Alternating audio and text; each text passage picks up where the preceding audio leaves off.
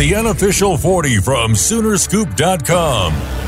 Now, here's the entire Sooner Scoop crew Carrie, Josh, Eddie, and Bob.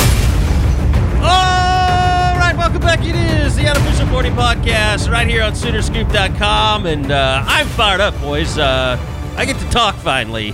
Uh, I've been looking forward to this all week, actually, especially after the events of yesterday uh, when uh, it was Studio Madness up here yesterday. We did a, a not an emergency pod, but we did an instant reaction to uh, the news of the Big 12 that I'm starting to think wasn't really news. Um, it just, uh, I don't know. It, we've had so much stuff fly, flying around about conspiracy theories, and I think we love a good conspiracy theory.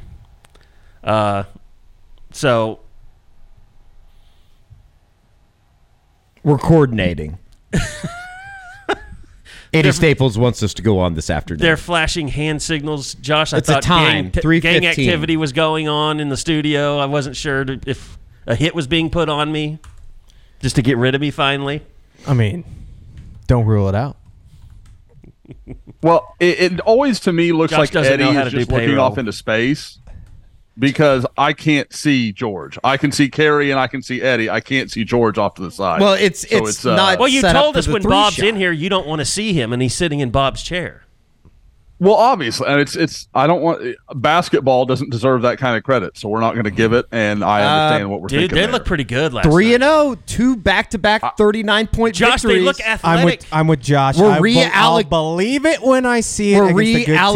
reallocating all of the uh, recruiting budget for the Final Four budget uh, because we're going to be at Bottled Blonde Josh, doing you're not going to be able to live go to Under Armour this year. I'm sorry. I know that it's crushing. Just one less trip to Orlando, Florida. When do you Yeah, have to? By the way, when do you have to take the kids God. back out there? When's the next Uh, Disney trip? Oh, guys, next gen- Disney trip is about two and a half months away. It is Oh, not that no. far off into my horizons. My- it is a my co- horror show that I am not ready for. My cousin and uh, his wife are taking their kids out there next week for like Thanksgiving week. Oh, that's got to be. Well, say a little prayer for him, Eddie. Lead, lead your congregation. Oh, believe me, I have. And, uh, mhm. That's uh, guys.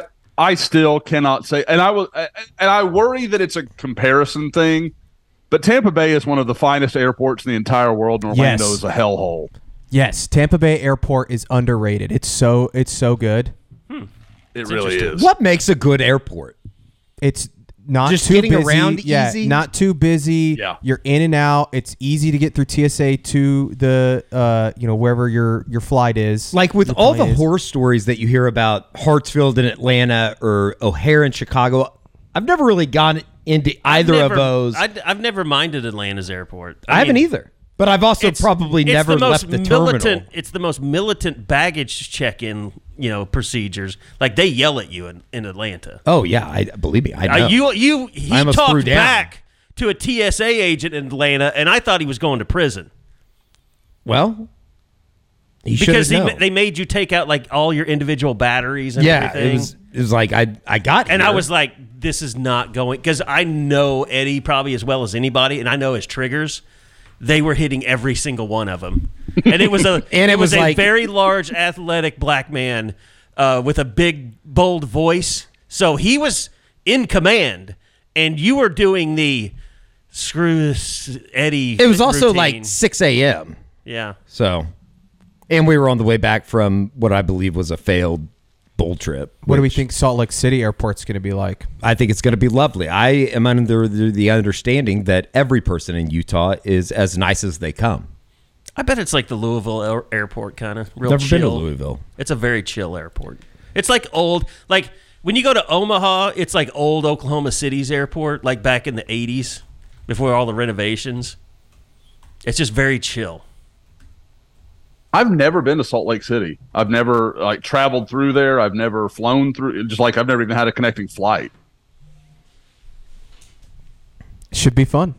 I'm excited. This is like one of those trips that I am kind of uh, excited about, just for the purpose of uh, it's going to be probably, if I had to guess, my first and last trip to uh, Salt Lake City. So I, I look forward to it. The stadium looks kind of cool.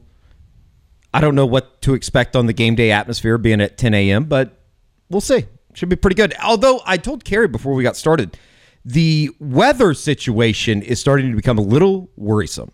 Oh, is it? Yeah. I haven't even looked. I've heard that there is slight comparisons to Lawrence. oh well, they're they're gonna lose. So Dillon Gabriel won't be throwing the football. Will they be able to throw the foot? I don't think it's going to rain that much as it did in uh, Kansas. we also thought that though. Remember, we thought that going to I know, and then we it were just like, it won't pissed rain on that us the entire time. Yes, yeah.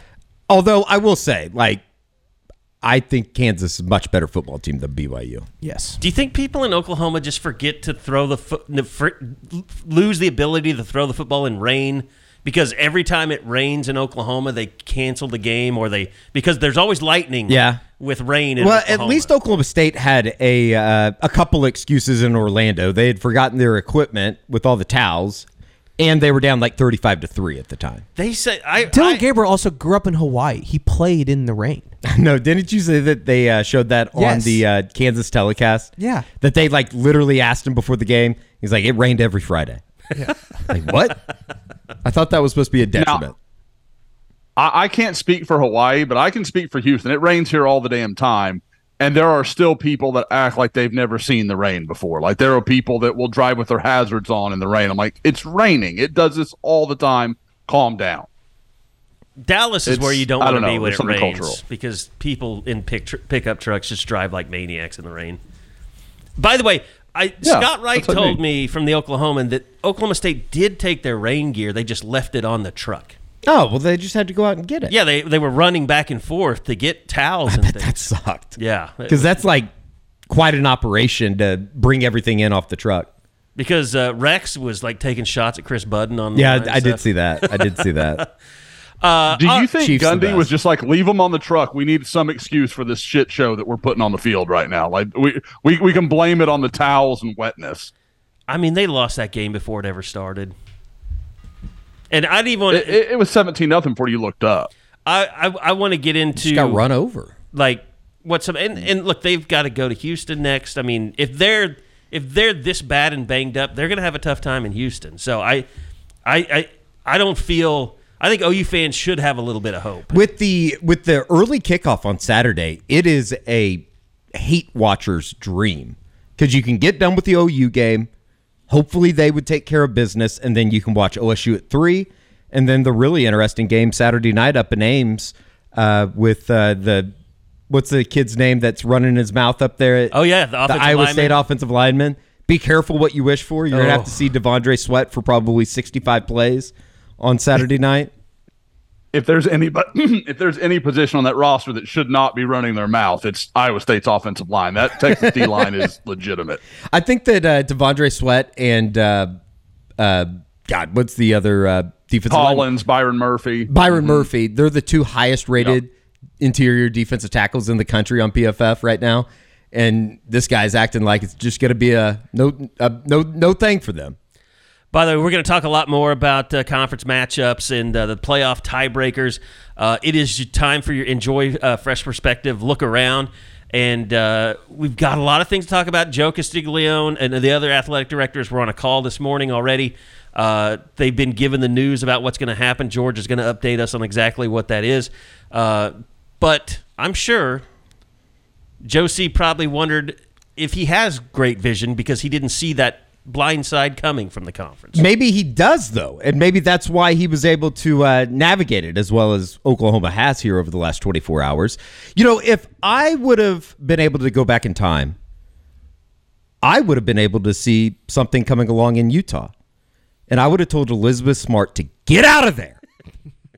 All because of NJoy Vision, which is the best laser vision center in Oklahoma City, and it's not even close. The combination of mind blowing technology, experienced eyeball surgeons, and exceptional patient care was life changing for me.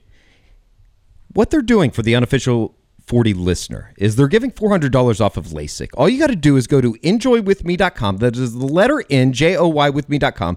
Use promo code U40 for $400 off LASIK with my good friends, NJoy Vision. This is where you LASIK. So are you saying the abductors had good vision? They might have. Better vision than she did? Better vision than JonBenet Ramsey's parents. Jesus Christ. And rest in peace. I, we have to get this on YouTube. In rest in peace to those people. I Oh think they're God. both dead now. Uh, the parents are. Yeah. But the brother is not, who probably did it if you look at I agree. records. Yeah. All right. Uh, we love conspiracies around here. That's why I was going with that. It was just a conspiracy uh, Wednesday. And look, the I appreciate the shouts out on the uh, instant reaction yesterday. I, I, first off, should we we have to talk about why I was there in the first place uh, at the press conference yesterday? I am, uh, and it was a nightmare situation because It was a nightmare. it was a nightmare for you, but it was a nightmare for me as well because I had gotten up that day and like I have like seven. I, I know we're not on camera. I have like seven of these blue shirts. I wear them all the time. It's like a uniform almost. And I was like, I want a different color today, and I had a red shirt, and I was like, oh, I'm gonna wear the red shirt today because I'm just going to the office and no one will see me except the guys. And then I get a phone call from Eddie. Uh, well, first he told us in the text group, I am stuck in the elevator. And see, what we do is he beams everything back over to the studios, and then I get it up real fast. So I was headed to the office to get all our streaming stuff set up. And then when I find out he's stuck in the elevator, I'm like, well, I can't go there. I might as well just go over, see if I can do anything to help. Which I, I knew I knew I wasn't going to be climbing down an elevator shaft to rescue you or anything. Luckily, physically I was capable of doing such things. Yeah, luckily I was in the first floor, or I never left the first floor. It was a terrifying experience, and I was trapped in there for 15 minutes. I didn't know what to do. Uh, and it just magically started working. well, I called the company, so I had to use the phone inside the elevator shaft or the door or elevator, whatever. Uh, is it called an elevator car? I was calling it a car this morning. Is it? Is that what that thing's called, or is it Uh, just the elevator? Hold on. The elevator room? I think it's elevator car. I don't know. Or sounds right.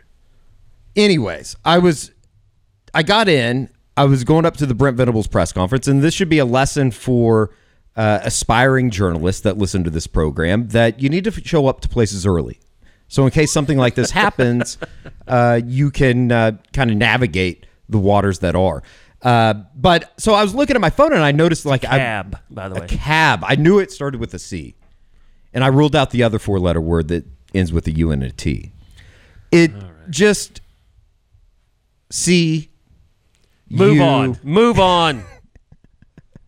I noticed that the the cab wasn't moving, and uh, it freaked had me out. shut. But the doors had shut, and there was like this little slither of light that I could like put my fingers through, and I tried to pull the door back, and it wasn't moving. And then uh, I called George, and they got everybody on it, and I don't know what happened. we could hear him yelling. Like we well, were we were listening. When we I was on hear the him. phone with you, you were just pushing the emergency button. yeah, I button just kept over pushing. and over. well, and over but again. the other emergency button that has like a little firefighter's hat on it, it was not like I couldn't the push it in. Yeah, it wasn't doing anything. I really wanted the fire department to have to show up. that would have been awesome. do we need I to know. launch a lawsuit for emotional distress? I've been told not to speak about it, and we're looking at our options. Okay. But you made it out actually in time to set Yeah. up and do oh the press yeah. So then it takes me on to the fourth floor, and the press conference is down on the third floor, and I couldn't like I try I got out of the elevator. I was like, get me out of this one. So I kept pushing the button, and it kept reopening. so I couldn't get into the other ones. So I had to take the stairs down. Uh, there in the East Side Suites, and the as I'm like coming down, and I have the cart with me, and the cart just tipped over. Everything quite went the everywhere. Oh my god. It was a big do to do, but I did get set up before Brent Venables started, and uh, I actually rode up in the elevator with Brent. Was, I'm glad you guys didn't get stuck. I, yeah, it was that, That would have that been- elevator, but that wa- but I wanted to be in the elevator with Brent because I'm like, if this thing gets stuck, at least I'm at least they can't start the press conference until we. I told Eddie if he would have got stuck with Brent, he should have just done the entire press conference with Brent in there. And say what I was my idea. The uh, I would have asked questions as each reporter. Would you have done voices? Uh, I think there's one that we could do. Tell me about BYU's defense. you can guess who that is. Carrie's gonna get a call. no, I'm not. I'm not answering. I know that number. No, we've patched it up. We're good. I think that you would have know been really he's the funny though. Only person in my phone that Just don't answer. I don't have him in my phone, but but you know the number. but I know the Yeah. number because he's called so many times to complain about things. That's perfect. Uh, so you did make it to the press conference. I conference. did make it to the press conference, and uh, I thought the it was kind of funny because the press conference it started, and Brent started out by saying, "I'm not gonna, I'm just gonna go into questions," and then he rambled on for ten minutes. I thought that was really funny. Well, and it was it was interesting because like, you know, Mike Hauk just decided, okay, we're just going to go down the first row here. Yeah, but he went opposite of what he usually does. George was the last the last person on, on, on that row. Usually he starts on the left side if you're looking at the podium. Uh-huh. That yesterday or yeah, yesterday he started on the right side, and uh, I They're understand trying- like they're trying to Garen's squeeze me question. out. They're trying to squeeze me You out. think that's what it is? Yeah. Interesting. We have too many conspiracy theories going now. There's just there's way too many. I actually don't believe in any of the conspiracy theories. You don't believe in the referees? No. I don't. I, I put this on the board. I don't think that there's like a mandate or anything that has been said like, "Hey, screw these teams over because they're leaving." I don't think that that's even a thing. But here's they the are thing, though. human and they are missing a lot of calls. And here's the thing: the fans aren't going to see it that way. They believe that there's a conspiracy. I mean, when you're chanting SEC in the middle of the game, that was for the refs. I mean, that was them saying, "We know that you know that we know that you know." I told you on Saturday night. I that the guy, the white hat that does that did the West Virginia game. His crew I usually his crew. does a Yeah. really good job. I love his crew always. And really, I think him and look, the young guy both do a pretty good job. but outside of a, you know, there were a couple of PIs that were called that I didn't think were PIs, but like the Drake Stoops thing wasn't a missed targeting or anything. No, that was they, a legitimate hit. and they they got the uh, the Robert Spears Jennings thing that went into review. That Yeah. wasn't a targeting, but they they handled it correctly. right. But there is a lot of a lot of evidence out there that would tell you that OU hasn't been the beneficiary of a lot of calls this year. And people think about the Drake Well- Stoops Bedlam play Yeah. in the end zone. That's the one that started all this. Yeah, and, and that's a horrible call. It's it's it's it's as bad a non PI call as there When possibly you could be. when you watch Oklahoma State and, and Central Florida play, and the exact same play happened, but not nearly as egregious, and it was called a penalty. I mean, uh, in the first quarter, like it was scripted. Terry McAulay is it Terry Oh McAulay, uh, the NBC ref. We talked about it. He put out the statement on like kind of what happened. It was just laziness, Right? Yeah. laziness, and they, They missed were the out of position, Yeah, and they should have been Well, and- hustling to better positions. but in that And moment, didn't he say that he thought the Big Twelve has put that into some of their like some of that was he thought maybe almost by design. yeah, they. I thought something- he said something like that was Yeah, it was. that- not all of it, but like some of it was they are doing it this way for some reason. they've messed with the mechanics of like where the side judge needs to be and where the back judge needs to be, and they were just simply out of position for the play. But Yeah, but even with that said, But I the mean, point being, I get where the fans are coming from. Sure. And I don't blame them. I'm not like, oh, you're like, we're never going to tell fans, you know, oh, you're being stupid for thinking there's a. No, you have every right to believe that after some of the shit that you've seen. I think it's also one of those things that The Big it- 12 needs to realize that too. it's a little bit like uh, like telephone, and I think that people throw it out there and then they read it and then it gets retweeted or posted on Facebook, and then there's evidence echo that supports it. Yeah, and then it all of a sudden becomes like a real misleading thing. headlines and certain stories that cause a stir. I mean, it's just ridiculousness. And I, I don't blame the fans either. I would if if I was a fan. I mean, my dad he he buys the conspiracy theory. I I get it. Well, I mean, I think that both can be true. That it's not a conspiracy, and they're also getting shit calls. Yeah, and it's I would also say that it's an incompetent conference. It really is. I mean, to have those rules sit as poorly written as they were, I mean, the one thing about you know moving on, you know, if all teams haven't played each other, that was so convoluted a sentence. It didn't make a lot of sense, but everybody just using their brains were like, okay, this is. I think this is what it means, and we all thought, okay, if three teams are tied and they don't all have a, you know, they haven't all played each other, you move on to the next set of criteria. And there was an entire website built for that. And it was cool. It is back up. Yeah, it's Is backed it? up. Yeah. with the correct tiebreaker rules. nice. Which, by the way, we, we haven't gotten the statement yet from the Big Twelve. That should come at some point today. But they are going to basically say that uh, the the rule was written wrong, basically, and that they are clarifying it uh, to. That's not Say- clarifying. That's that's we're I know, changing. but that is what they're going to say is that they're clarifying it.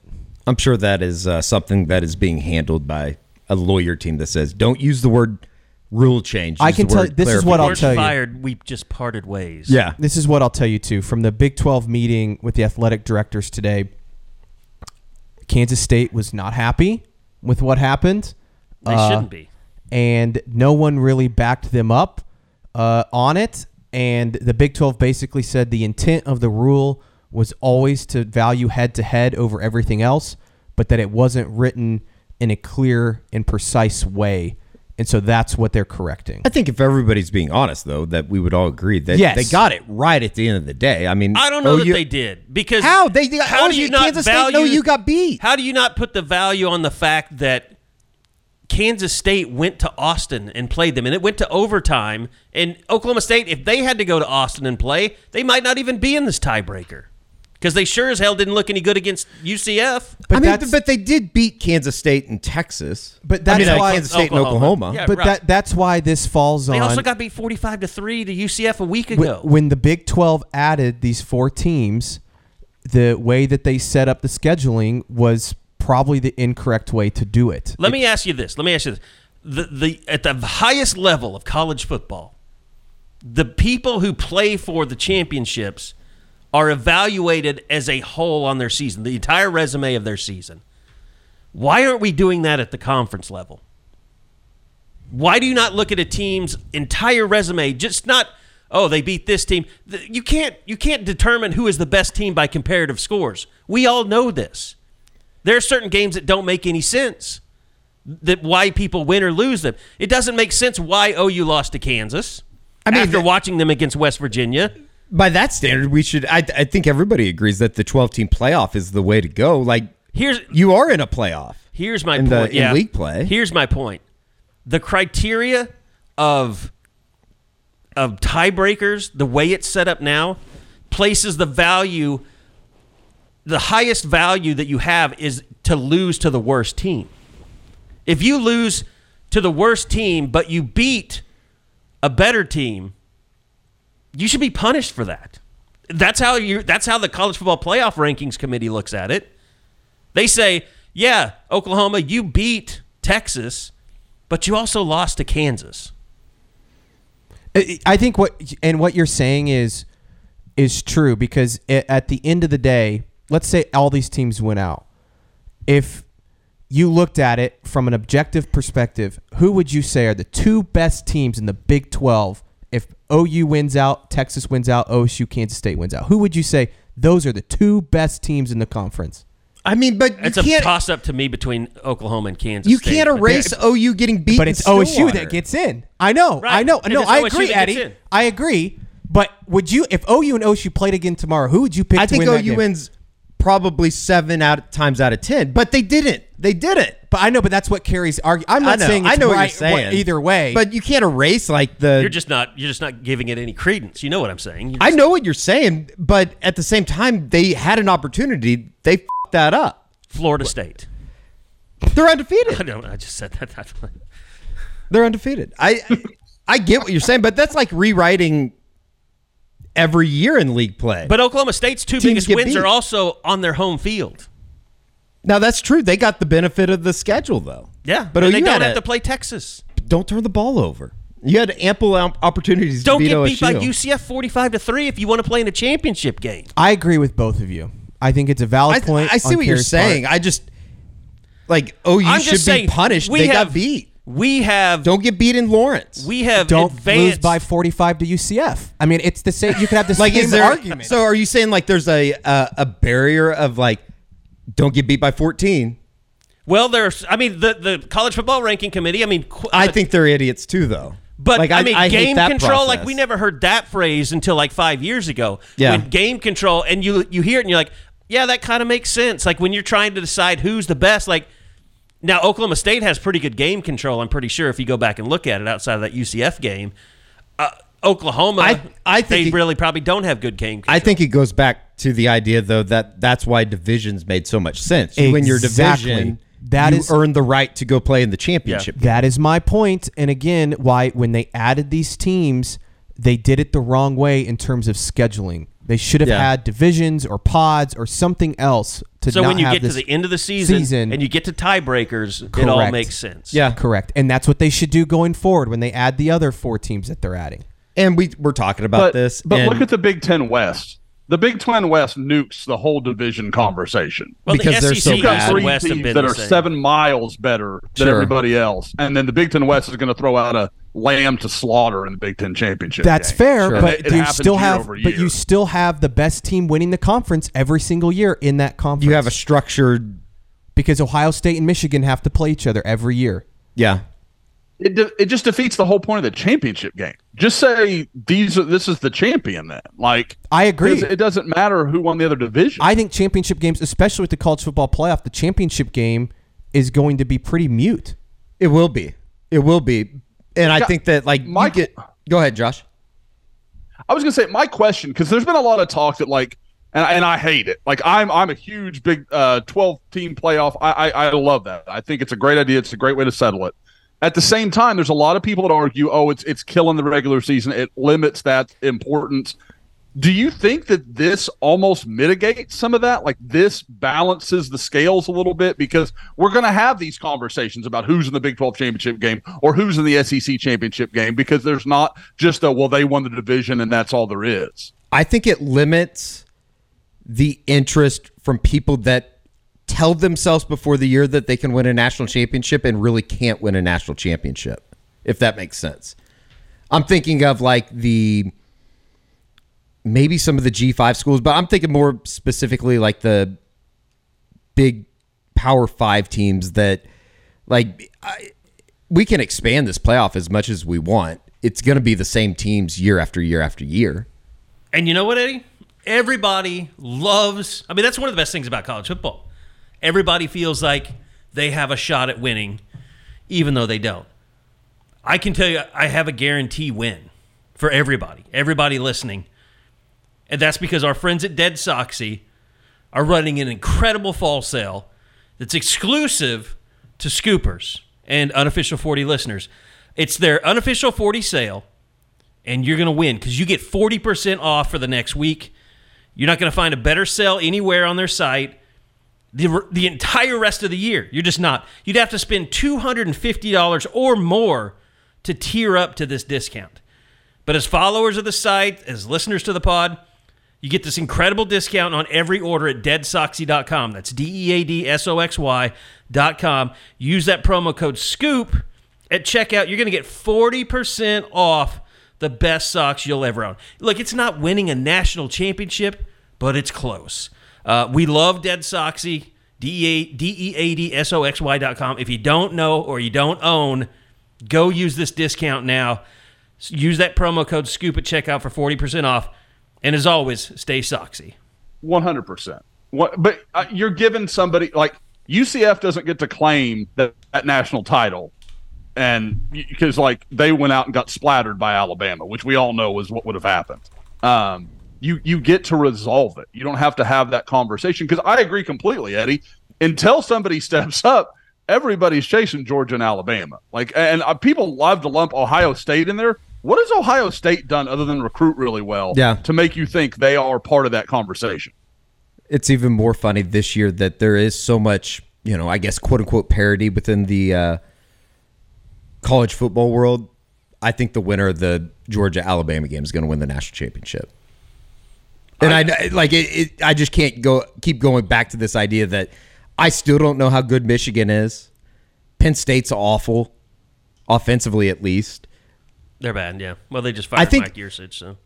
I do think uh, Oregon's interesting if they could slide in with how well the sneaky Bo one Nix that, is like playing. I could see them. And I think if they played 'Cause I- Washington and Las Vegas in the Pac-12 championship, I don't know what that line would be. I love Oregon though. I think Washington's getting beat this weekend though.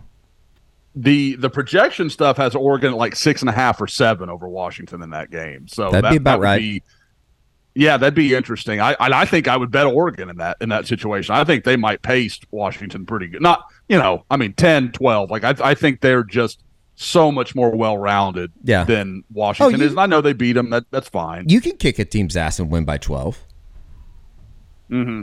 Yeah, uh, but I mean they're they're one of the few teams that can match up physically to pretty close degree with Georgia and Alabama. I'm not saying they can really do it, but they, they can play enough. And I would say over either of those teams, they have the advantage at quarterback. So that can balance that scale a little bit. And I, I so I think that's interesting. Michigan, I'm with you guys. Like uh, JJ McCarthy's got to go to a level I've never seen him go to. Well, and it was a it was a bad barometer last week because they were just trying to run the ball and get out of there I mean, without Jim Harbaugh. I mean, I don't know if there's a bigger indictment of a football team than Michigan just running the ball. Basically, what you said, Kerry, just literally running the clock out yeah. and not even caring if they gave the ball back to Penn State because they knew they weren't going to move the football. And maybe that speaks to how good Michigan is defensively as well.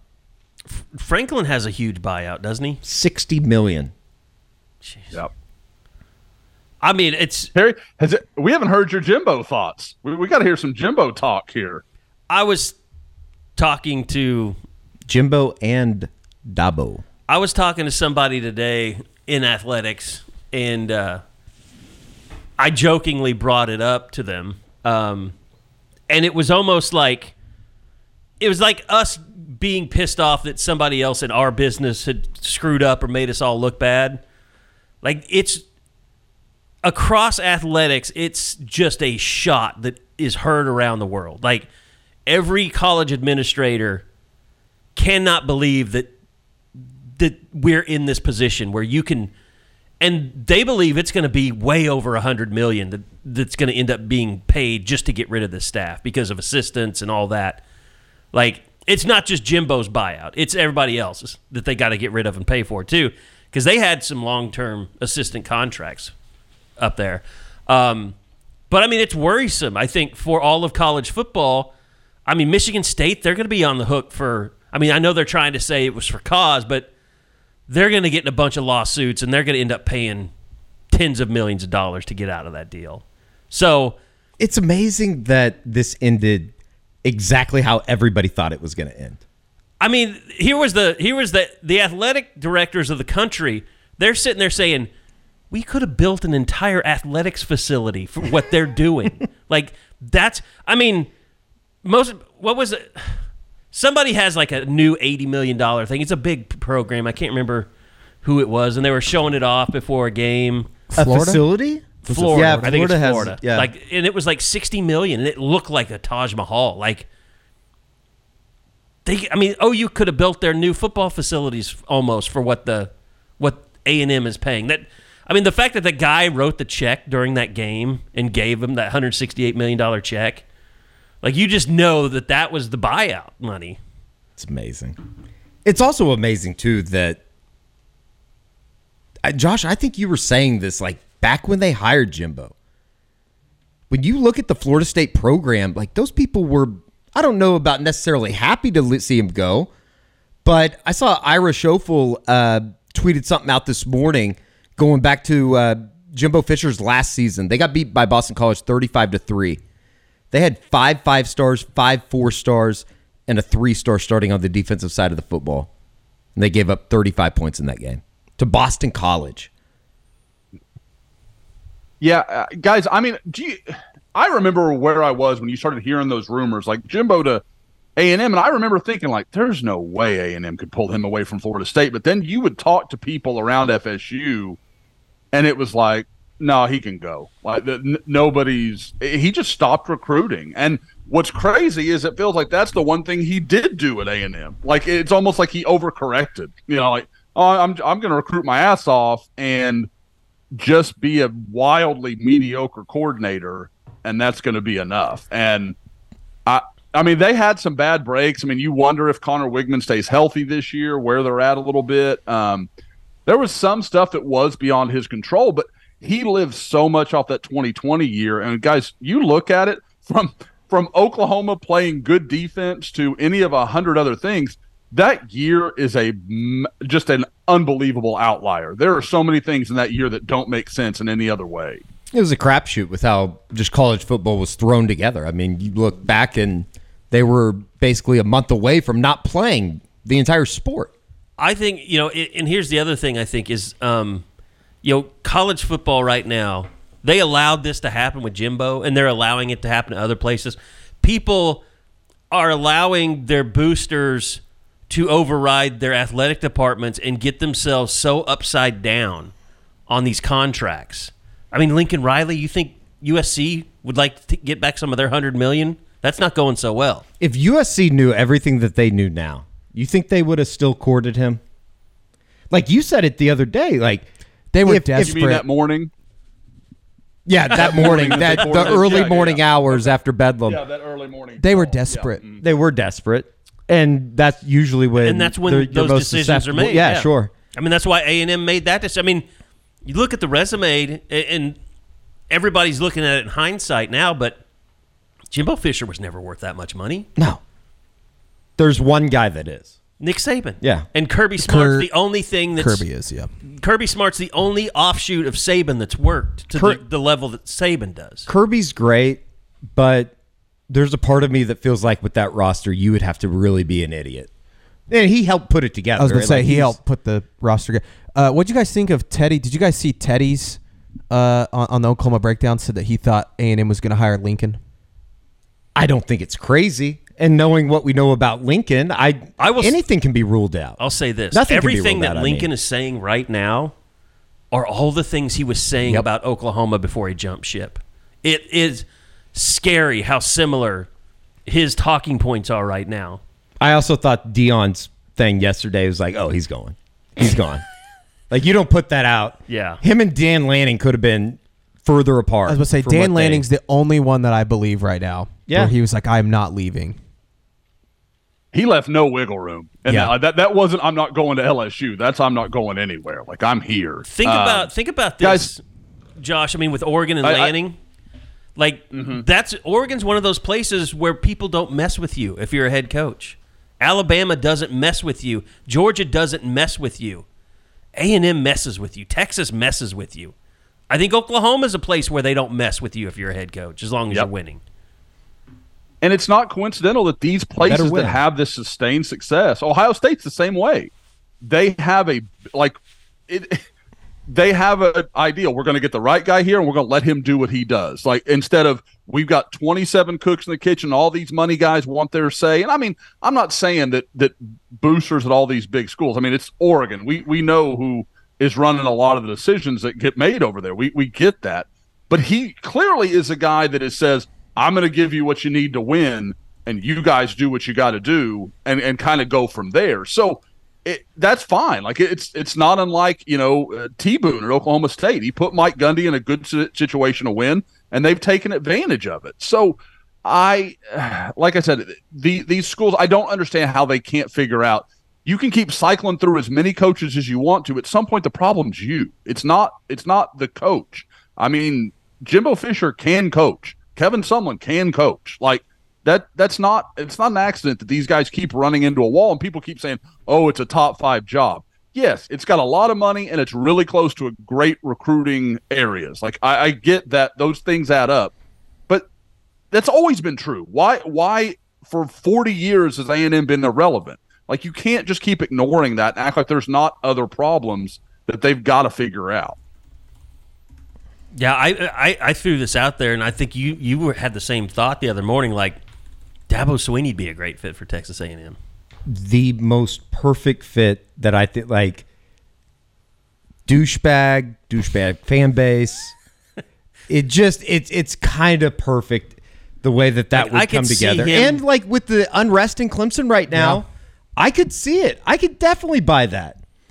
Like if I'm A and M, I think Mike Elko makes a lot of sense. Supposedly, there's rumors out there. Josh, maybe you've heard about this. Uh, he didn't really enjoy his time in College Station, is kind of what I was told. So I don't know if like I think the the logical thing is is that makes a lot of sense. He did really well over there. He's done extremely well at Duke. I mean, they've become at least something in the college football world. But I don't know. Well, you remember when Brent, you know, when OU was going through his coaching search, Josh, I think you and I, maybe it was you and me, Eddie, we kept hearing Dabo's name Yeah, with OU, and I couldn't. That was a real out- thing. I know it's a joke, but it was a real thing. It kept coming up, and it was so bizarre. But I don't know. uh, Maybe, maybe when Joe C is out at OU, he will tell us. You know, if there was really any truth to that, but I, the fact that it ended up being Brent, I just wonder if at first it wasn't Dabo, like if it started there or his agent reaching out or whatever. Is he a Sexton guy? I think he is. I mean, I, I guess it's nowadays with college football coaches, especially head coaches, you just kind of single him out. He's not a Jimmy Sexton guy. Well, it, Kevin Sumlin told me one time, Jimmy Sexton is your agent until you get the job you want, because then he just becomes a guy that pisses off your administration all the time. But if so, I don't know if if Dabo, you need to look it up and see. But if Sexton is his agent, he's in play. I don't know. I don't know where this is, where this would be. I mean, you talk about a it like a two two groups that would just lock in the fan base and Dabo. That would just be like a brick wall of you can't tell us shit. We are who we are. We don't care what you say about anything like that because they can both make themselves believe anything they want to. Um, and I, I think Dabo could have success at A&M, but he's got to change his his. You're not going to compete in the SEC ignoring the transfer portal like that. Sure. That I God, Kirby Smart's in, in the transfer portal, and Kirby Smart's got the best roster. You know, one of the better rosters we've seen constructed ever. There's definitely a mirror that needs to be put in Dabo in front of him. He's he has created a lot of his own problems.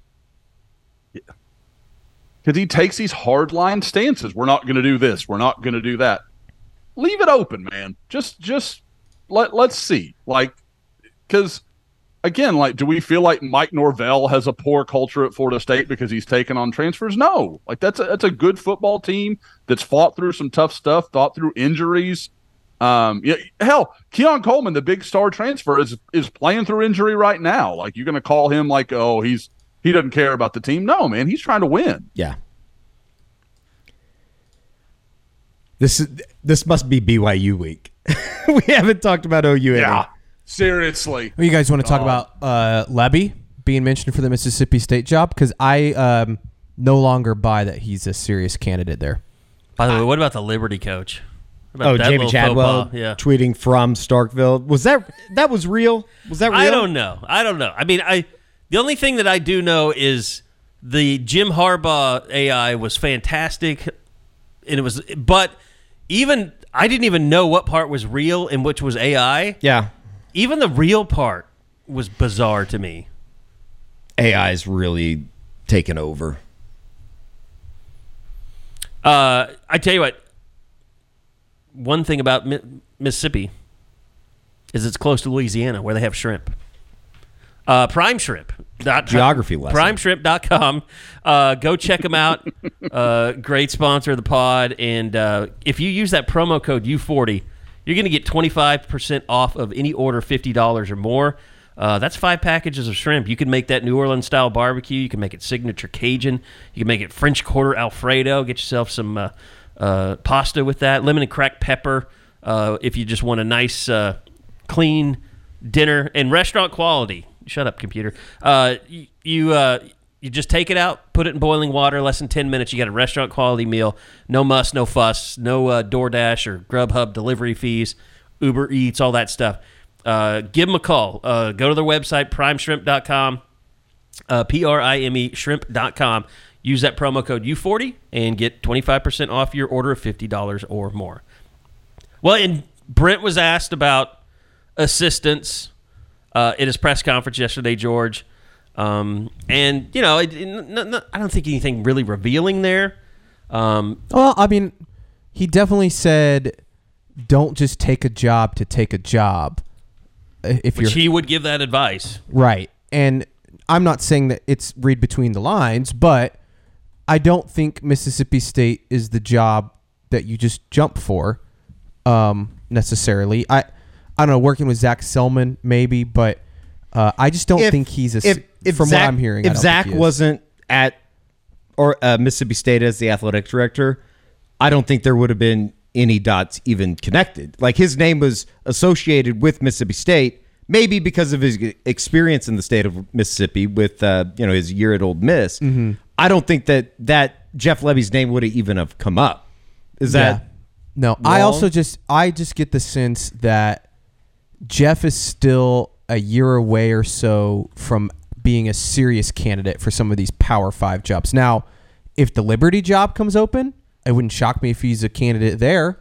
Uh, but I don't think he's like like some of these like somebody said I saw him on a list for A and M. I'm like that's not that's not real. That's not happening. Um, you know, Arkansas, I, I don't think uh, if that comes open. But anyways, I, Look, there there were questions about Lincoln Riley, you know, taking over the job like he did because you know he had Mike Stoops here, so that made it easier to hand him over the reins. But look at him now, man. I mean, he's as successful as you could be offensively, and he's still not a great head coach. no? He doesn't know how to run a program. No. He knows how to call an offense. He's been a coordinator. I mean, Brent hasn't proven anything yet. No. I mean, it looks better. Yeah, Uh, it's going in the right direction. yeah, but there's still But can he like get yeah, Oklahoma to Alabama and Georgia's level? Sure. That's the question that Sure. has to be answered. One hundred percent. But Jeff Lebby hasn't achieved anything near those two when it comes to just being a coordinator. I would also say that, and I don't want to rehash this, but the Briles thing that happened earlier this year will not do him any favors in these these conversations. No, It, it just won't. no. I, how much do you think that hurt him this year, George? Like, I think that has like it, it was something that the farther he gets away from anything like that, and from the Baylor period, like he just gets to kind. It, it, it gets easier and easier to kind of you know for that introductory press conference isn't quite as hot. But Correct. with this happening this season, that just feels like a gigantic issue. And considering Zac Selmon and his you know connection to Oklahoma, that only makes that more relevant for the Mississippi State conversation, in my opinion. And he was Sel- Selmon was in on those interviews. I mean, he was a part of the process of hiring not only Brent but Brent's entire staff. So uh, he knows that whole situation well. I just also think that he's just with the Briles stuff, with the inconsistency of OU's offense. Like I just think he's still a year or two away from being a real candidate for some of the big jobs. And Well, and that's where Jeff runs into an issue is because Zach's a young athletic director, first time athletic director. He's he he can hire somebody and, and they can fail, but you can't take a chance on someone Correct. with potential issues in their background and have them fail. correct. And that's why I mean this one's I, I didn't realize Zach's only what 38, 37. Yeah, I think so. And this is a big hire for him It's a ve- because it's a very young age. because uh, because I'm 36. I do think he is, um, you know, maybe the predecessor to Joe C. Sure. When Joe C, Yeah. And so, you know, he's got to go make a good hire here so that he can continue to be, you know, a potential candidate for that down the line. So, I don't know. I, I think, uh, again, Jeff's name is going to continue to pop up because it's just easy to connect dots, but I don't think he's he's leaving. I think there's also a commitment from him to wanting to see through the Jackson Arnold stuff. Uh, I also think there's a lot of people out there that want to see how does Jackson Arnold perform under Jeff Lebby because that is his guy. I mean, that is his, you know, uh, quote unquote, uh, you know, Baker Mayfield, Kyler Murray, Jalen Hurts, whatever, to like Lincoln Riley was. Like he he needs to have the offense churning with Jackson Arnold. I let me ask you something that's was restarted yesterday, and I'm asking this because I really like the kid. I mean, I, I he's been one of my favorite guys to cover as a quarterback at Oklahoma. But how would you guys feel if Dillon Gabriel went somewhere else after this year? Like left Oklahoma and Not- didn't go to the NFL, Right. Or tried to play professionally. Like maybe he got a great NIL deal somewhere. And he realized oh, I'm, I'm going to make a million this year, and then I'll try the NFL. I, I wouldn't. I wouldn't blame him. I wouldn't blame him, but I kind of get the. I I would be really shocked. I get the feeling that he's ready to move on from college. I mean, I wrote- and if Yeah. it doesn't work out, it but I'm doesn't saying work out. he's got an agent. Yeah. I mean, he's going to field some offers. There's going to be people that call saying, "Hey, I mean, it happened to Tanner Mordecai. Sure. But I, mean, SMU literally told him, "Go find someone else to play because we're gonna we we got this five star behind you. We want to get his career going." as much as Brent yesterday said that he was like, I don't know. I think there is an understanding he's leaving. I think Right. Dillon had a conversation. I wrote about this the UCF week. He had a conversation with his dad. This is it. He wants to play in the NFL. He came into this year saying, "This is my year to put myself in a position to where I can get drafted and have a have a chance." So I don't think that's changed. And the way he's played this year, I think he will. Well, yeah, There's and a chance. I think we said I can't remember. I think I was talking to Gabe Ikard about this, and he was like, "Look, the Texas game is huge for Dillon Gabriel because if the, he goes out and plays well and wins it, he's probably moved himself up to a fourth round draft pick po- Yeah. potentially. Now he might have fallen a little bit since then. I mean, um, but if he wants a chance at the NFL and believes he can play in the NFL, there is no better time to go than now after this season. Even if it's not what fans feel like is a Baker Mayfield or a Kyler Murray type season, it is. And I'm, I guess I'm just asking because I'm kind of pissed at Curtis for even, you know, getting this thing started again. But because he asked the question yesterday. He's not coming back. No, and also the Guys- ja- the Jackson Arnold redshirting stuff has nothing to do with any of it, in my opinion. Either. Yeah. I think that's the a way that non-story. Brent too. answered that question, d- did that almost feel like that was we haven't had that conversation because we don't need to have that conversation. Yes. I, he knows what he's doing. I know what he's doing, and that's it. I, he already said that he. I mean, He said it way back in the August. season. He said Yeah. that This this, is was his his, final final, year, yeah. season. And I think it was just one of those deals where he knew he said that before. He didn't want to speak for Dillon. Yeah. Yeah, he doesn't want to come out and be like, "Yeah, he's declaring for the draft." Yeah, this is it's Like, over for him. He he has two games left, possibly three. I would be You know, for sure totally shocked if he doesn't go through senior day activities next Friday. Oh, Totally I- shocked. I don't even think it's like a question. Yeah. Like I he is. That's what's going to happen. And I I you know the the Jackson Arnold stuff with him getting redshirted I don't even know how that's become a thing. I don't either. Like it, And I think maybe that's what led to people questioning Because- is Dillon Gil- well, I think o, coming back. OU looks at it, but OU looks at it for the Jackson Arnold stuff. OU looks at it as there was not a situation where they were going to play him. yeah. because it would be productive for his development. correct, and so they're like, well, why not? If if we don't need to play him, why not just redshirt? him? Taking yeah, yeah, sure. There's no harm in it. You have you have There's that zero option. harm in it. It's like the use it or lose it timeout at the end of the first half in college basketball. Yeah. Which I think is gone now. And I just don't buy this this whole narrative that he needs to play to prepare for the SEC. And I know I brought that up after Right. what game was that that I was like, should they play Jackson Arnold? Bedlam. Bedlam. Uh, but I was also Bedlam Eskridge Lexus podcast. I was also like blacked out. But the uh, Jesus. the uh, uh, but th- that narrative it doesn't make like I don't buy that. A, f- a few extra series this year is all of a sudden going to help them beat LSU on the road. taking a in couple Baton Rouge. taking a couple snaps to run out the clock in a 39 point win does not prepare you to play in Baton Rouge. correct. No, it, it doesn't. But I, I am I am one who believes he should. I I don't I don't agree with the logic. Like I think he should have played at some point this year. That that end of game, I like I get that. Like you're not going to burn his red shirt for that. You're saying But- throw him out there in like the thick of things. Yes, Like have a, have packages serious. ready for him. Well, we had talked Yes. about how and they did. It just the offense was having trouble at that time. Well, the package was stupid. Well, I mean, yeah, it was a it was a Exactly. play. It Now, was a criminal misuse. I would be very surprised whatever bowl game they go to. I would be incredibly surprised if Jack. I'm not saying he's going to split reps with Dillon. I bet he plays in the bowl game. Yes. Well, would- I mean- that'd still burn the shirt, wouldn't it? yes. No, not in bowl games. Yeah, bowl can- game. Can, Freshmen, no, they don't. Not anymore. Pretty sure they changed it during COVID.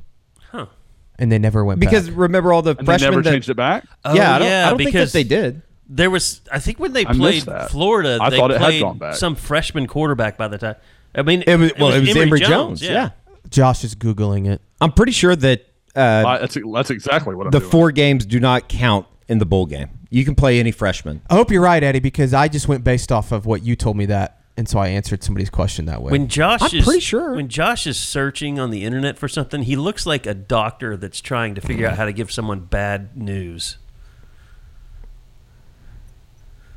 I I'm, I'm so ready to get this It- on it- YouTube. according last December, it was still in play. That that's the most recent thing I can find that says that was still the way it was. Um, that that bowls were not going to count toward a red shirt. I'm looking forward to asking Trace Ford. So Eddie's right, Trace Ford if he's or Eddie come was back. right. Yeah. Yes. I think I might ask Trace this week if he's going to come back. And that's that's so, so they they have a handful of guys that I'm like, you know, Trace. Look, I love Trace. I don't know if he's going to make it in the NFL, especially the injury stuff.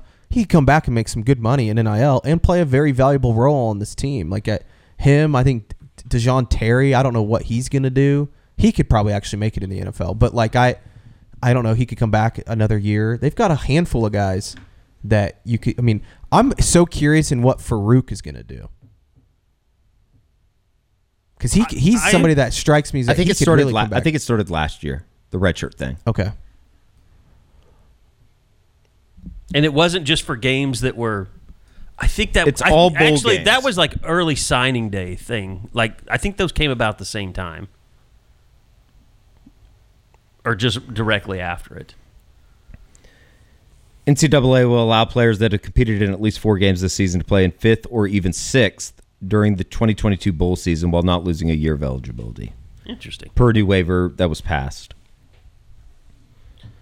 By the way, I wonder. Uh, I know we're all shocked by good decisions by the NCAA, but Um, I am interested though, in, like the Jalil Farooq thing. Yeah. Let me throw this out there. Um, Key Lawrence has another year too, doesn't he? He does. He could take the COVID year if he wanted it. He's another guy though that I wonder if they're like, hey, uh, I mean, the way that Peyton Robert Spears Bowen Jennings is- playing, I, he was great on Saturday, getting his first start. I, I'm telling you guys, that back seven, and if you think like uh, they go sign maybe one, two guys out of the portal, that's got a chance to be a really, really good group. We just determining now that uh, every young player that ends up having a bad shoulder early in his career is going to be a player. Gentry Williams is going through that now. Possibly. that's two people. But that's the only two good, really young defensive players we've seen around here in a long time, other than Peyton Bowen. Kip Lewis, Kobie McKinzie. Well, I'm talking about like Danny Stutsman. I'm talking about DBs. Oh, well, they, they they've been pretty uh, pretty thin on really good defensive backs over the last six seven years. Yes, or they've been good and then they just get terrible. Tre Brown, I guess. I mean, he's making plays for the Seahawks right now. here's my take. I think Jacobe Johnson's going to start for him next year. I think Jacobe Johnson wears a uniform about as well as I've ever seen someone. Yeah, he looks like a stud. I mean, guys, you talk about your two corners or Jacobe and Gentry. You talk about two guys Mm-hmm. that look the freaking part. Mm-hmm. That's uh, that's about as pretty as that's that's that's SEC ready. I mean, that that is those are SEC corners. Makari Vickers looks good out there. I wonder what how Did bad we hear his any injury was. verdict? How serious his deal was? Yeah, I don't know. Nobody asked Brent for That looked. injury It didn't look good. Oh, there's the wife. Yes, Tiffany. Tiffany was lurking. She was concerned that she was going to end up on video, so she was trying to be uh, to be sneaky. I was like, "Well, the guys can see you, but you're fine." Other than that, Need to get Linda on. Oh, Linda's Linda's been shipped back a long time ago. Linda is. go- We have Miss Yesenia. Josh now, called ice but, on uh, her. you know, I she, I caught her looking through some things. You know, going through some Sooner Scoop documents. Seemed uh, like she might have been spying. I don't know. I don't know who she was on the take for. Uh, I had. Oh, I know what I wanted to talk about. Just about, you know, with the way things are in the Big Twelve right now. Who's losing? Well, Do I you, mean, do you do you want me to read off truthfully the or uh, tiebreakers here for OU to get in? yeah, The sure. Big Twelve. Uh, I did the Because math. there's there's basically two things that you need to root for. Texas to lose to You Iowa need- State. Teams in orange, you need to root against them. yes, which OU fans are. You know, they. I'm sure they that OU do. fans will have a hard time doing that. So here's the here's the three scenarios that gets OU in. Only one of these things needs to happen. Texas lose to Iowa State. That's one. If that happens, OU's getting in. now that that of If course they win if out. they win out, Yeah. yes, yeah. This is all if OU wins out.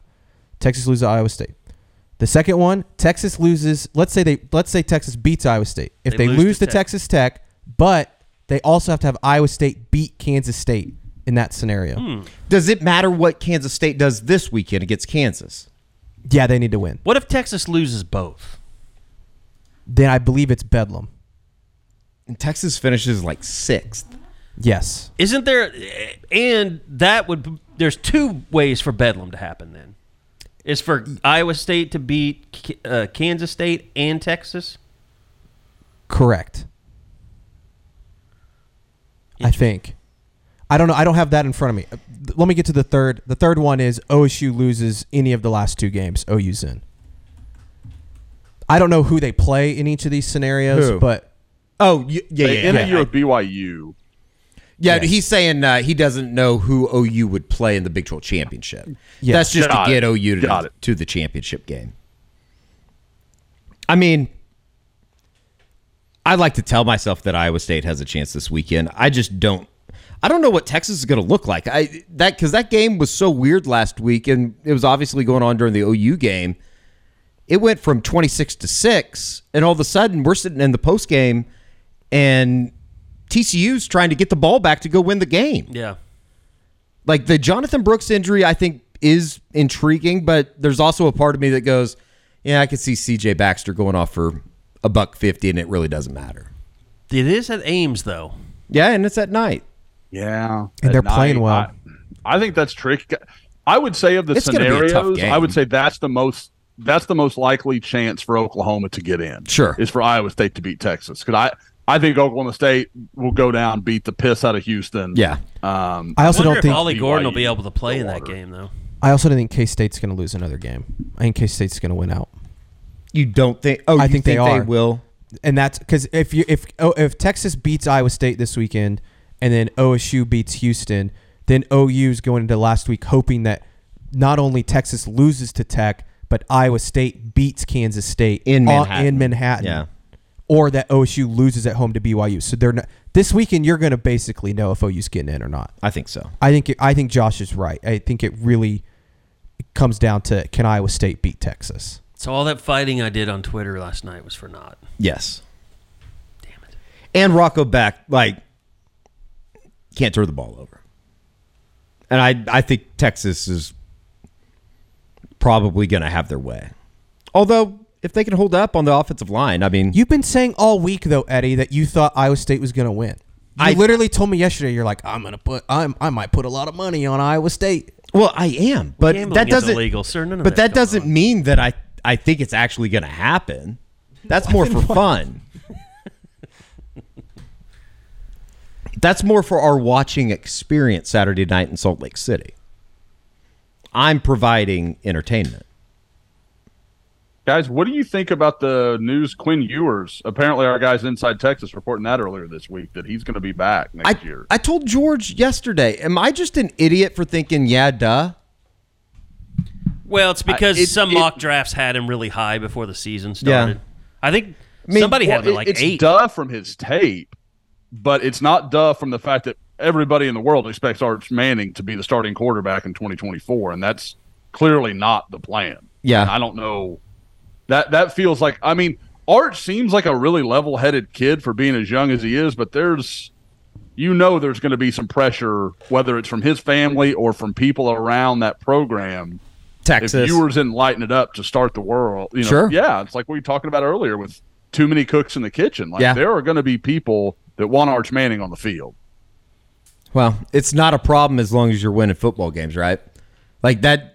Sark can always fall back and say, "We're ten and one. What? what- I mean, we're nine and one. What do you mean? What we if- need to make a change or whatever." What if and Arch they- and they're going to start the year without Jonathan Brooks. Yeah. What if Arch I mean, transferred to A and re- M? Follow To where? Scabo. To A and M. Oh, if Arch that. transferred to A and M, Yeah, They gave him a hundred million dollar NIL deal. I mean, it'd be very A and M. I don't think it would. Mean, I think it would mean very little on the field. Yeah, you I don't even know. Hot take, and I'm not like Arch QAnon guy. I love Arch I on. I still don't know if Arch Manning is like great. I know he's really good. Here's the thing: Texas knows. So I you mean- think they keep him around? No, But I'm the- saying if if he's If Texas thought he was great, wouldn't they be like, okay, Quinn, you can go yeah to the draft? yeah, mm-hmm. they would have been. That's true. They definitely would have been like Quinn. You know, it's your time. We think you're going to be drafted high. We've got to move on to Arch. Yeah, I mean, if they thought he was special, special, they'd be like, "Hey, man, it's it's time." That's not to say they don't think he's really good, Yeah. but Yeah, I mean, they, they may still believe in him, but like, guys, we all know, like when you when those guys, because I I like the two that always stick out to me is like the second Adrian Peterson was on campus, they were like, "Holy hell, this this guy is unbelievable," and the other one was Creed Humphrey. Like I remember people talking about like Creed is like truly special as a center. Well, you and you're guys- like, well, okay, it's a center, but still, You guys all know this. I mean, we've all been told it. Like, even before fall camp was over, every coach on that staff believed that Jackson Arnold was a dude. And, mm-hmm. and it was very much, they won't say it out loud, but they know that he's going to be an upgrade over Dillon Gabriel. Oh, I A hundred percent. I remember the conversations going back into August and even coming out of the spring that if Dillon Gabriel wasn't like a fifth year incumbent, he would have been. They would have gone with Jackson. But because of the experience and Mm-hmm. And he saved understanding of the offense and all that other stuff You saved Jeff Lebby's ass. by coming here, Yeah. yeah, I think Really that- saved everybody's ass. Yeah, Otherwise, you have Davis Beville and General Booty. it'd be a bad situation. You might have got well. I mean, everybody brings up you probably would have gotten Jackson Dart, which wouldn't have been so bad. sure, or Spencer Sanders. Yeah. You wanted if you. I mean, you thought Trace Ford was bad. Holy shit! If Spencer Sanders had transferred to OU, Beat. can't even fathom what Mike Gundy would have had to oh, say those about press that. conference every week would have had little digs. So, um, by the, just tell me real quick, what did you think of the basketball team last night? they took care of business. I mean, I, I think that we're going to know more about the basketball team in the coming week or so. They go out to that uh, holiday tournament out in San Diego on Thanksgiving. They play Iowa, who got beat last night by Creighton. Creighton's a top 10 team. Uh, USC's out there as well. USC got upset last night by UC Davis. Uh, I think we'll know more, though. That's a little bit better competition than what they've played. But for the guys that they have played, the three teams that they've played, they beat the shit out of them. Here's I mean, my they- question. Back-to-back 39 point victories. with the basketball team, and I don't, I haven't watched a ton of them, Yeah. and we not, we're not going to know this till probably Big Twelve play. Do they have a guy that Can go score. that can go score 20, 20, Yeah. 25? Dude, that little guard. What's it? I think Williams? Javian McCollum's Javian really good. McCollum. and that's yeah, that's he who I looks really that's what I'm wondering is, Yeah. is can he There was a couple times last night, and again, Texas State. I don't think that they're great, but I think they're supposed to compete for the Sun Belt. They had like their two top scorers out last night, so the odds were stacked against them. But there was a couple times that like OU needed a bucket. You know, they had cut it to 13 or 15 or 17 before it ballooned to 40. Uh, and he went and like drove to the basket. Yeah. And they have guys that I think they the the thing about them is is I don't know if Javian McCollum is a guy that can just go drop 25 a night. So it's going to have to be a bunch of different guys chipping in eight here, nine there, Yeah, double 'cause digit nights. what it's going to come down to is like, can they ha- do they have a dude that when it's a tight game, last few minutes, and they're playing, Yeah. you know, in Manhattan Yeah. or Stillwater, can he Can go he get, the bucket? Yeah, can he Or go get the he- bucket? Can they have guys, either him or Los Uzan, that can distribute the ball well enough Yeah. to create that bucket? Because I do think they have more. They definitely have more Oh, the- size, athleticism. They're going to be able to, to hang with some I, people. I tweeted it last night. Like this year's team, I've only seen two games because I didn't go Friday night. I was up in Wagoner. This team this year would beat last year's team by 30. Like, no questions asked. By the way, I, I do want to say, I it is in the plans, in the work to develop some Bob Przybylo basketball content. He is sure. He and his family have been ravaged by illness, so he's at home taking care of the wife again today. I think he's finally gotten past. He's he, he's not even. He was No, going to Salt Lake, and He's not still, now. he's still, uh, I think he's still under the weather. Man, I've- He has a nasty cough. yeah, he's not great. The thing that I have questions about with basketball is, and it kind of runs into the same thing that Grant Sherfield ran into last year. Like when you start playing the Dajuan Harrises of the league that are really good defenders and that are going to get up in you, like I just don't know, like physically, if he's ready for the Big Twelve. Yeah, I I haven't gotten that familiar with him yet. I love Jalon Moore though. Jalon Moore, Rivaldo Soares, those are guys. Jalon Moore is the guy that's had the hamstring issue. Yeah, that's from Georgia Tech. Yeah. Rivaldo Soares is from uh, Oregon. Trey Darthard's from uh, Southern Utah. It, they're guys that have played quality Division One basketball.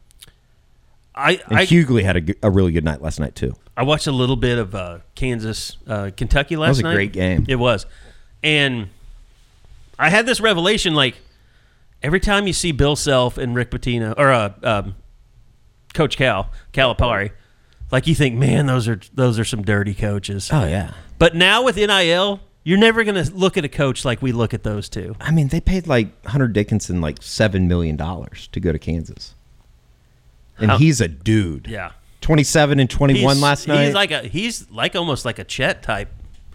yeah, but big he's dude. seven two and like hundred and fifty pounds heavier. Yes, yes, he's a. He, I just meant skill wise. Yeah, he's, more really like- good. Eddie, He's right just now, where would you say OU finishes in the Big 12 if you had to guess?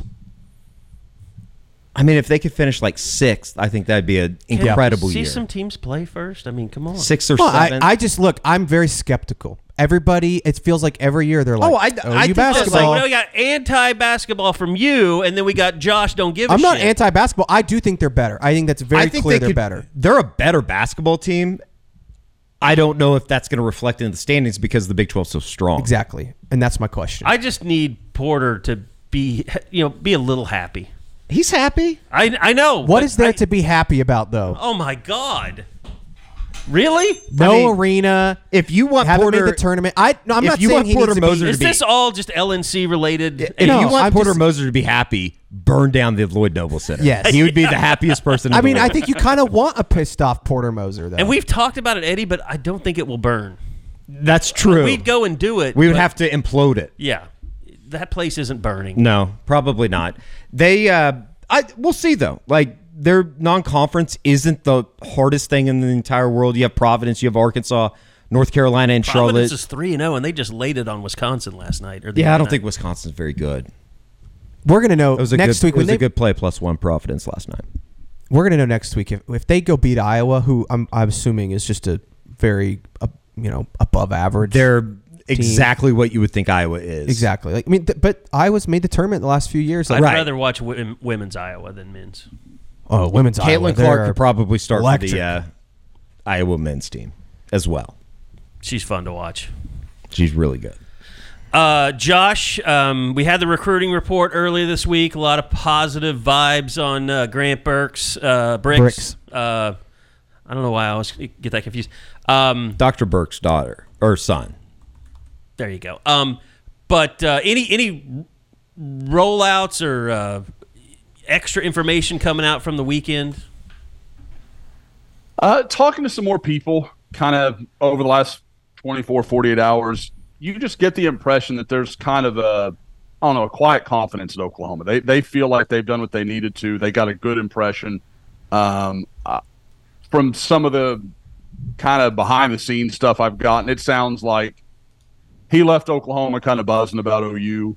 Um, but at the same time, it's some of the same stuff we heard about Nebraska. So I don't know if I'm ready to say that there's going to be a verdict. I know there's still talk of maybe he is going to take a trip to Kansas State now and, and do that. I I'm starting to more and more get this feeling that Grant Bricks is just going to wait until signing day, sign something, and that'll be the end of it. Like I just he.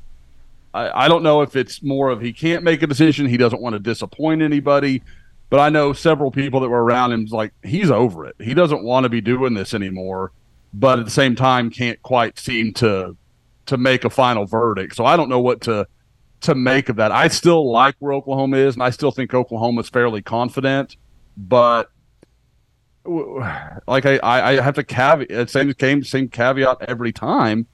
You don't know with him because he's not going to give you the full picture. You know whether it's me or OU or anyone else. Um, yeah, I mean that's interesting. I mean, it, it's just Nebraska's still losing. Like you got to think that that plays into it as well. I mean, they're just so bad. I mean, I thought Rhule would at least be close to bowl eligible. They've had two. They are. They they're one game, but they've had two opportunities the last two weeks and have fumbled the bag greatly. You can't get beat by Maryland at home. I don't. I Well- go ahead, Josh. No, I mean, and, and you're right. Like, I mean, this this fumble in Nebraska's season couldn't have come at a better time for Oklahoma. Like, because it felt like, like, okay, maybe Nebraska's getting a little momentum here, both on the field and with bricks, and then they go and you know lose to Michigan State and Maryland in back to back weeks. You know, two two teams that are falling apart at the seams Yeah. right now. So that's that, Michigan that's State loss a, was- not a great look. Worse than probably Maryland. I think Maryland is at least respectable. Yeah, the Michigan State thing was Yes. shocking to me. We'll see. Maryland knows who their coach is going to be next year. Sure. Michigan State does not. So, um, I think Michigan but yeah, State would I- go like after. I said, I like where OU You think Michigan State would go after Jimbo? Kind of the same parallels with A and M. Little bit of an insane fan base, from what I could tell. They have a ton of money. Michigan State has more money Mm-hmm. than they know what to do with. Just see the Mel Tucker contract. There, there's more there. There's more resource there than I think a lot of people realize. Um, It's the only school in the I mean, country that has four billionaire alumni. I did, I did not know that. I will say, you look at it, guys. Outside of Michigan and Ohio State, who's the only other Big Ten team that's made a playoff? Yeah. like is Michigan State. I Yeah. mean, you, you can have success there. You can win there. It's like Magic. I think yeah. Magic's one. Uh, Dan Gilbert's another, the owner of the Cavs.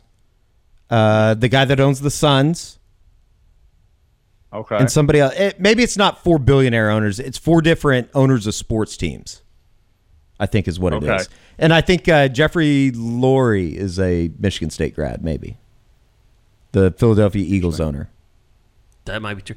I, I did you remember seeing the crazy guy that used to be like an MSNBC anchor that was pissed off about Paul Finebaum and what he was saying about Michigan. He was going after ESPN. Oh, is that guy real? I thought that was like a just a fake No, was a fraud guy. account. He was an He should kill individual. himself. Well, it was funny because he was going through and saying, "I'm no longer." You know, he was making up like he. I'm no longer supporting Home Depot. I was getting Yeah. ready to build a deck, so I'm getting mines at Lowe's. Yeah. And he would tag everyone. And there was one he said, I was getting ready to have a birthday party, and DoorDash was going to deliver $500 of food, but now I'm going with Grubhub. And someone answered, someone replied to him, You idiot, the owner and CEO of Grubhub is a Michigan State guy. It's perfect. I don't know. It might have been Postmates Oh. or Uber Eats or something. I don't know. so perfect. That's The Harbaugh thing is just so. I just don't care. I mean, it was funny. It's kind of like it's kind of like I'm there right now with the Big 12 tiebreaker thing. I had fun with it yesterday. I just don't care now that it's settled. Yeah, I, guys, you know, and you you were talking earlier about you know the how bumbling the conference is. That's that's my problem with the whole conspiracy thing. You can't be bumbling and cunning at the same time. That doesn't work together. Those are two opposing ideas. You can't, you know, put the machinery together for a gigantic conspiracy while you can't figure out your own damn playoff or your own damn uh, tiebreaker stipulations or have basic ideas of TV planning and those kind of things. Like I think Brett Yormark's good, but he's having to deal with a lot of idiocy be- beneath him. Well, he's too busy worrying about the Nelly concert. I'm sure today on the, Well, the I mean, conference call. I agree with somebody on the said Crimson at Corner. Big- I think this is Illuminati coming to full effect. He worked with Jay Z. We know how he feels about the Illuminati. I could just see the uh, uh, Big 12 meeting today. All the athletic directors are talking about the tiebreaker rules, and Brett just pops in and says, "Well, what does this have to do with the Nelly concert? Is this affect the Well, he concert?" said God he damn it. remember he deferred Get at Big 12 media days to. Can his- we move the game he's to like, He's not a football guy. "No, He said, You'll have to talk to my football guy. And it was that idiot from K State that had his own conspiracy theories about why OU and Texas were leaving the league. yeah." I mean, they have done no favors to themselves in the conspiracy theory world either. Like they don't. Well, and it also started like Brett Yormark. He started all this back when he was talking to the uh, Texas Tech Alumni Association, made the comments Right. about Texas. Like, you just can't do that kind of shit if you're the commissioner of a conference. yeah. Although it would be an incredible troll if he s- really did show up in Austin and was like on the Tech sidelines next Friday. There'll be no controversy in the SEC. I guarantee it. I mean, can you imagine what would happen this weekend if we look up on Saturday night and Texas has like 12 penalties? That's the thing is Texas hasn't hasn't they haven't had a game yet, have they? Where it's been like some Debated if it was No, Debated. but job. I mean, if you just read Twitter and stuff during Texas games and you look at what Oh, Texas they fans- feel like they're getting they feel screwed. like yeah, they're Yeah. definitely getting screwed. yeah, I've even seen some Texas fans that replied to me like, "Oh, you think you're getting screwed? You should watch our Yeah. games." I think they claim that like they get held, you know, called for hold all the time. It's it's all the usual Same, stuff that yeah. we're used to. By the way, you know why? Yeah, it- why I don't hate Jim Harbaugh as much because I just realized the other day that he's in a really funny Tim Robinson sketch. I don't know who that is. That's the. uh You sure about that guy? sure about that. Yeah. Have you seen the, the No, Jim I've Harbaugh not. one? No, I've It's not seen it. I, hilarious. I've I've been on record.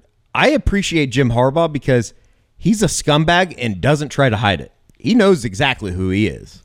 Michigan, America's team. yeah, I bet he's buried a body or two in his time. A hundred percent.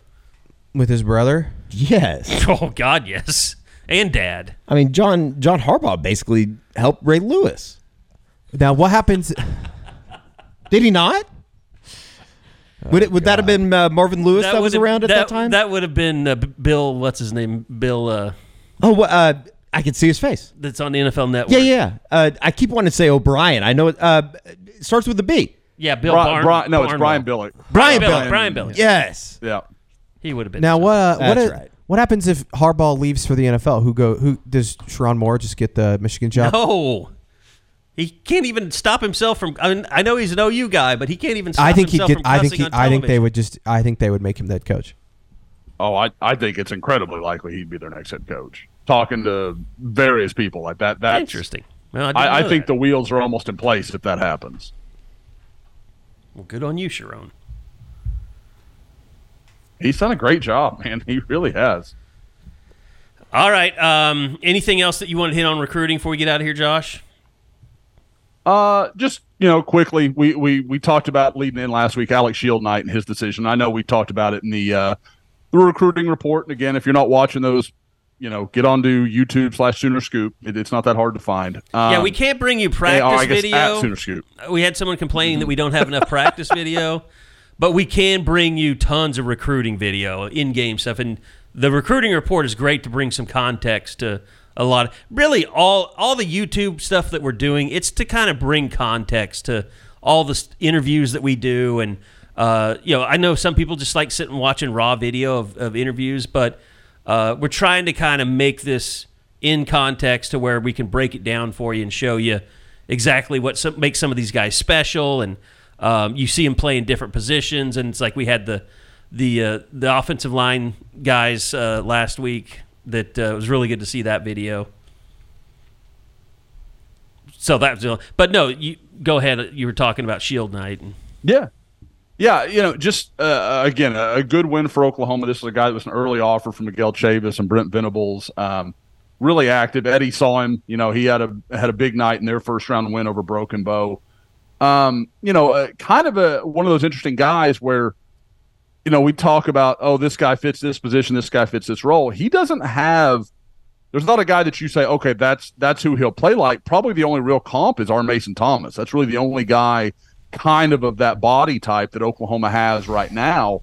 Um, that's not going to play as a 260 plus DN. I mean, he just he's not that kind of framed guy, but very active, very quick. Um, like I said on you know in the recruiting part, great with his hands. That's where he really separates himself to me. Is he is so technically proficient uh, for a high school kid. You know, and we we talked about it in the uh, the commitment story I, I wrote um, that was up on Sooner Scoop. You can obviously go back and look for it um, where he talked about, you know, that's something he really prides himself on. Um, the the defensive line coach at Wagoner is a guy that we could just go get content of. Like we could just watch him coach, and he is a hilarious dude. We'd have to edit about half the things he says, but i i- he is just that old school. He's exactly what you think of small town defensive line coach that's really good at what he does. But he's worked hard with um, with Alex and has made him a very good player. And now Alex, I mean, like he's talking about it already. Like I want to go work with Miguel Chavis and get and be the same kind of player in college as I am in high school. He knows there are guys maybe that have more physical tools than he does, but he sees himself as a guy that's just going to outwork other people. I was really impressed with him. and not only because they won and had a running clock in the second half, but because he dominated on both sides of the football too. Like they use him as a tight end, H back, whatever you want to call it, and he does a little bit of everything. It's kind of like uh, Boganowski that we went and saw up in Kansas a couple weeks ago. Very obviously, if not the best player, he was one of the best players. Yeah. Yeah, uh, Eddie George, you guys hitting some uh, some Provo high school games on Friday night. Really going to catch the talent there in the uh, greater area. Yeah, we're gonna go eat dinner with Mitt Romney and then uh, go to a high school game. Does OU have any Mormons on their team? Doesn't Mitt Romney's nephew play for BYU? He used to. He was the quarterback a couple years ago. I don't think he's still there. Um, that's a good question. I don't know. What was the question? Does OU have any Mormons on their team? Oh. Controversial. Would Brent allow that?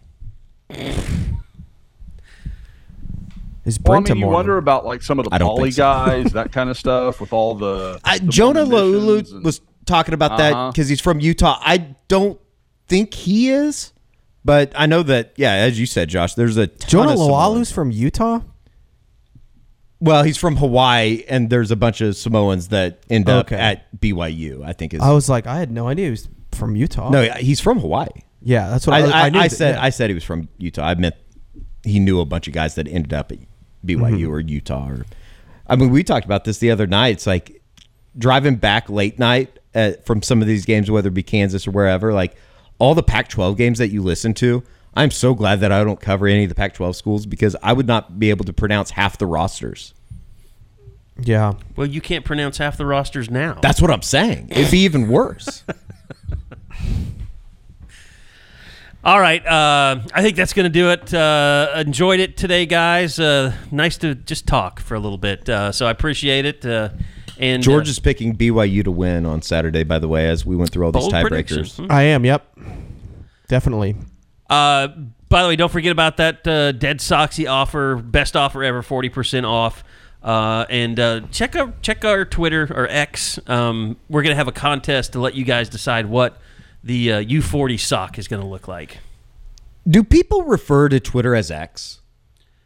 I think Losers do. Usually, when you credit, so it's becoming like how you credit it now, because people are. I mean, it just easier The to whole say X? aggregation energy, industry is built on you know publishing tweets now. Just writing 300 words with a tweet. Yes. That's become journalism. Carrie, uh, what's your whoop saying? How's your sleep doing? I, I put my whoop. I got my whoop You back. see, I'm charging it, Yeah. um, so it was dead. Are you sleeping well? I slept two and a half hours last night. Jesus, that's terrible. I feel fantastic. Your whoop's got to be like this You this have the is sleep not patterns good. of like a high school boy. I swear to God. I'm a I'm a night owl that does a morning show. I'm a paradox. Not good. Adapt. You have a morning show. Stop being a night owl. Go to sleep. But then I don't it. get to do anything. What does your whoop say? Does it say you need to get more? Like, what's it say for you? Well, what time I catch for you up to go on to the bed? weekends when I can. I mean, unless it's a, a, a morning game, 11 a.m. game, which they always are. Like, I went to bed at midnight the other night, and it's like you need to go to bed at eight thirty tomorrow. And Right, I'm like, yeah, that's what I'm happens. Not going to bed at eight thirty. Are there real people out there that go to bed at 8:30? Old people. Tiffany McQuistion. 8:30? What does she do for a late night Thunder She- game? Tiffany McQuestion. Tiffany McQuestion. Uh, yeah, she uh, she she's an eight thirty to bed kind of girl. There, there's no doubt. Uh, she is looking at me, nodding her head, and Eddie is the one who has taken exception with you. So, uh, Does she not watch Yeah, Thunder she- she games on the West Coast? oh, good lord, Speaking Eddie, of she couldn't tell you one player on the Thunder roster anymore. Yeah, she could. One player, they're going to win No. it all. Nope, couldn't name one. Not even a Josh Giddey. No, Lord, no. Damn. Damn it! Now there are two whoops. I Yeah. don't know which one is mine.